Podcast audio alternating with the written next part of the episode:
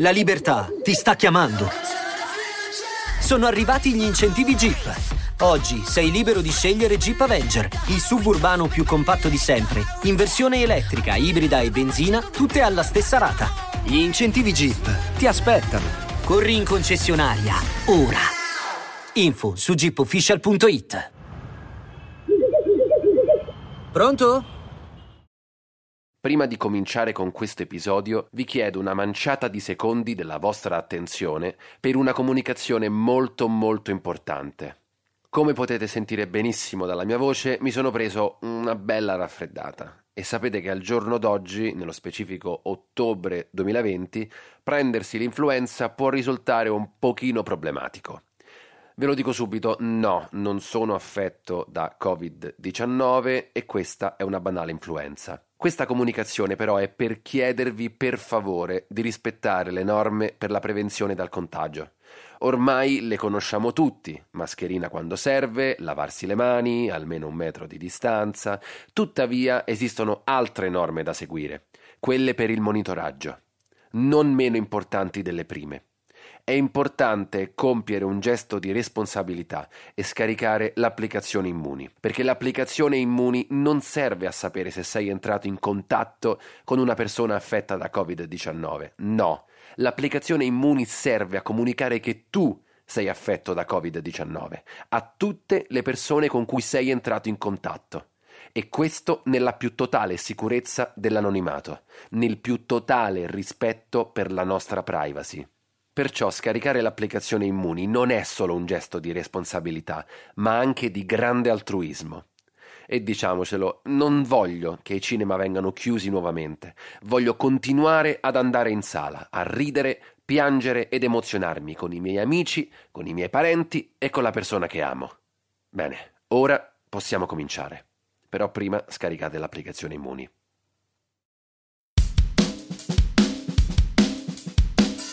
Prima del 1904 l'andamento dell'industria cinematografica è un tantino fluttuante.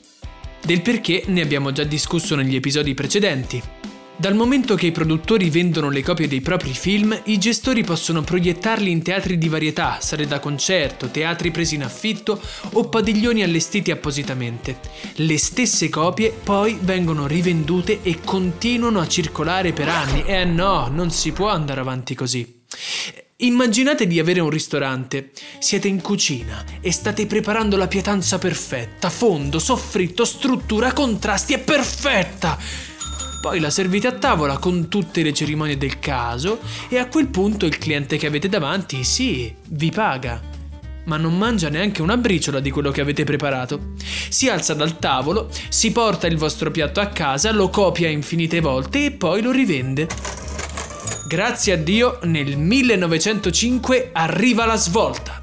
L'industria cinematografica assume dimensioni più ampie e forme più stabili. La produzione di pellicole inizia progressivamente a crescere, ovviamente di pari passo alla crescente domanda del pubblico, e per la prima volta vengono allestite delle sale permanenti con un solo e unico obiettivo, la proiezione di lungometraggi.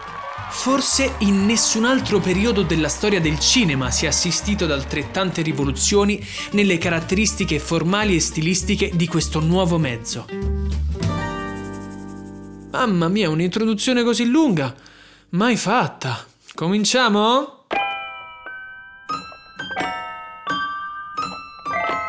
Sono Matteo Vitelli, un regista e uno sceneggiatore che questa volta non ce la fa, non ce la fa proprio, cioè proprio zero.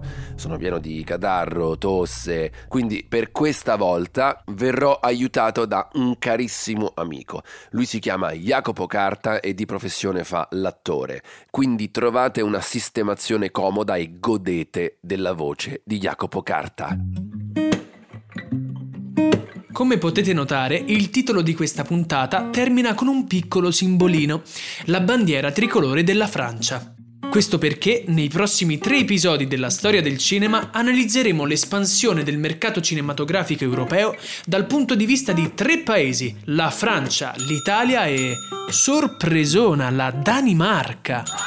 Quindi, 1906. L'industria francese domina il mercato europeo, lotta a livello internazionale con gli Stati Uniti ed entra in una fase di sviluppo rivoluzionario. Internamente questo mercato è conteso da due big produzioni. In un angolo abbiamo la Pathé Frère e all'angolo opposto la Gaumont. Ovviamente non parliamo di un duopolio assoluto, perché le richieste sempre più pressanti degli esercenti portano alla nascita di nuove case di produzione.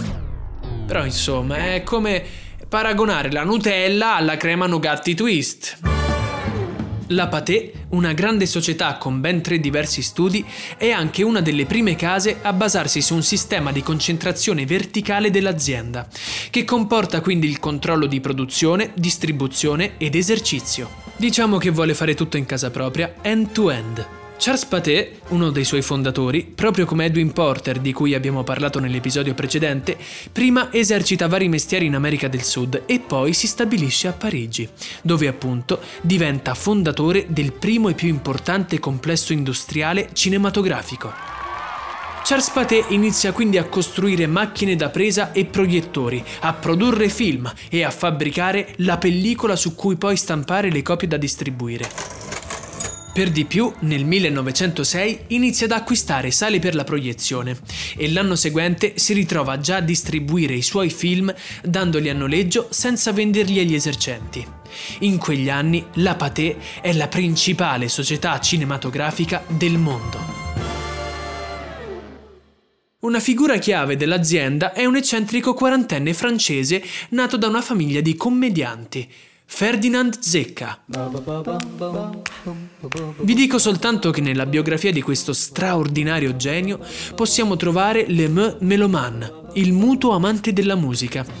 Questo è un gioiello di cortometraggio prodotto dalla Pathé che, aprite bene le orecchie, è considerato il primo prodotto filmico che sperimenta sul sonoro. Ma la cosa ancora più sorprendente è la data della sua produzione, 1899. Il primo film sonoro è addirittura antecedente al Novecento. E questo lo dobbiamo a Charles Pathé e Ferdinand Zecca.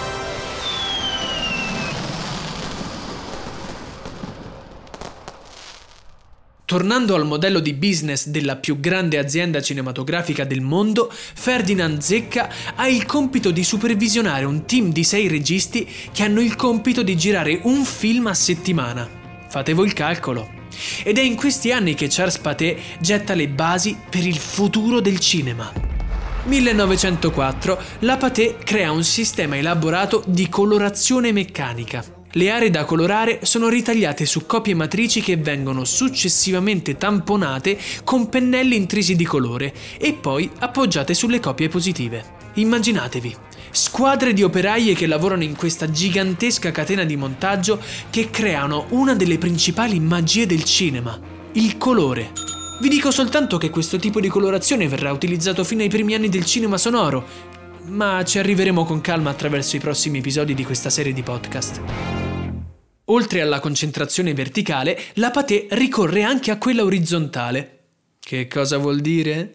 Vuol dire che la Pathé inizia ad allargare la sua produzione, aprendo nuovi teatri di posa in Italia, Stati Uniti e niente meno che in Russia, dove nel 1911 la filiale della Pathé in Russia arriva a realizzare il 50% di tutta la produzione cinematografica russa.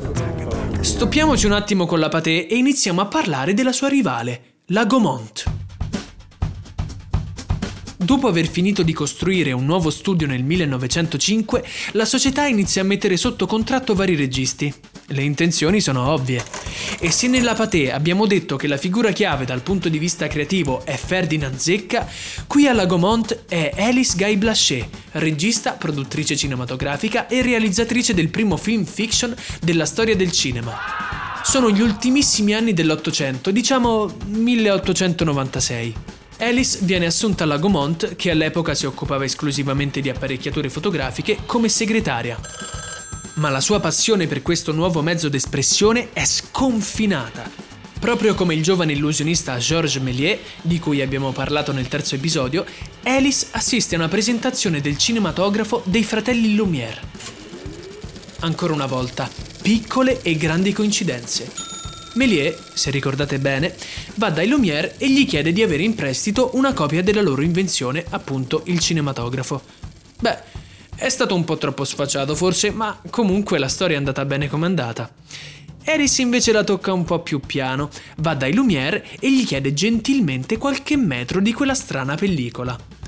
Con quel qualche metro, Alice riesce a girare un cortometraggio, La Fée au Show, realizzato probabilmente nel 1897, un anno dopo l'invenzione del cinema. Questa realizzazione e la sua produzione successiva hanno fatto di lei la prima donna riuscita ad affermarsi quale regista e produttrice nella storia del cinema. Qualche anno più tardi, nel 1905, Alice si ritrova a essere la direttrice artistica della Gaumont. Ai giovani registi appena assunti insegna il mestiere tecnico del fare cinema. In mezzo a questo gruppo fervente di artisti troviamo anche l'eccentrico sceneggiatore e regista Louis Feuillade, il quale assume la supervisione artistica della Gaumont dopo la scomparsa della Guy Blaché nel 1908. Lavoratore accanito, Feyad in vent'anni realizza circa 800 corti e mediometraggi, di cui purtroppo più dei due terzi sono oggi perduti. Il suo stile rappresenta il perfetto incontro fra il rigore documentaristico dei fratelli Lumière e la fantasia di Georges Méliès, di cui diventò, attenzione, il grande rivale. Ma sappiamo tutti che, cioè, eh, Méliès dà una pista a tutti della serie Louis Scansate. Comunque, la versatilità di Feuillade Riyadh riesce a fargli esplorare praticamente tutti i generi, la farsa, il melodramma, il fantastico, l'umoristico, il film storico e anche il peplum sia mitologico che d'epoca romana o biblico. Insomma, Feyyad diventa uno degli artisti più importanti del cinema muto e la sua fortuna procede parallela a quella della Gaumont. Fino agli anni venti. Esaurito da una vita di lavoro incessante, è costretto al riposo completo nell'estate del 1924. Feyyad muore a 52 anni il 26 febbraio 1925 a Nizza in seguito a una peritonite, solo qualche giorno dopo aver completato Le Stigmat, il suo ultimo serial girato con l'aiuto del cognato. Cos'è un serial? Beh, magari ci facciamo una puntata speciale.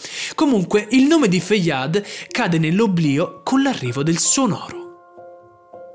Magari andate a cercare qualcosa di suo su YouTube, che fa sempre bene alla memoria.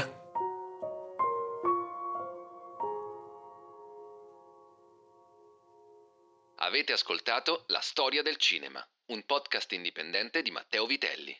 Iscriviti per ricevere aggiornamenti costanti sull'uscita di nuovi episodi.